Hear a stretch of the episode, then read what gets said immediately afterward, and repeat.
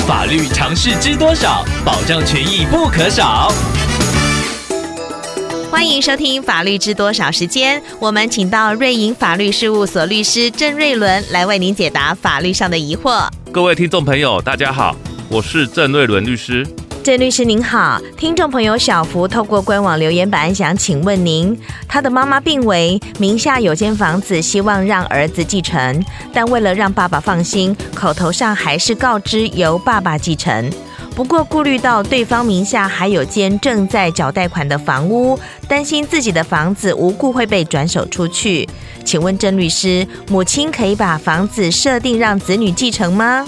从听众朋友的叙述听起来，小福的母亲留有一间房子的遗产，而且继承人至少有配偶跟儿子，所以一旦被继承人死亡，继承人要出面办理继承登记，或者是声明抛弃继承，这都要每一位继承人自己决定。而听众朋友必须了解，想在隐瞒配偶的情况下，单独让儿子合法继承房子，基本上是不可能的。因为小福的母亲已经病危了，所以律师建议可以透过立遗嘱的方式，将名下的房子留给儿子继承。但这样可能会侵害到配偶的特留份，这需要实际清算小福的母亲遗产的净额到底有多少，才能够给出正确的建议。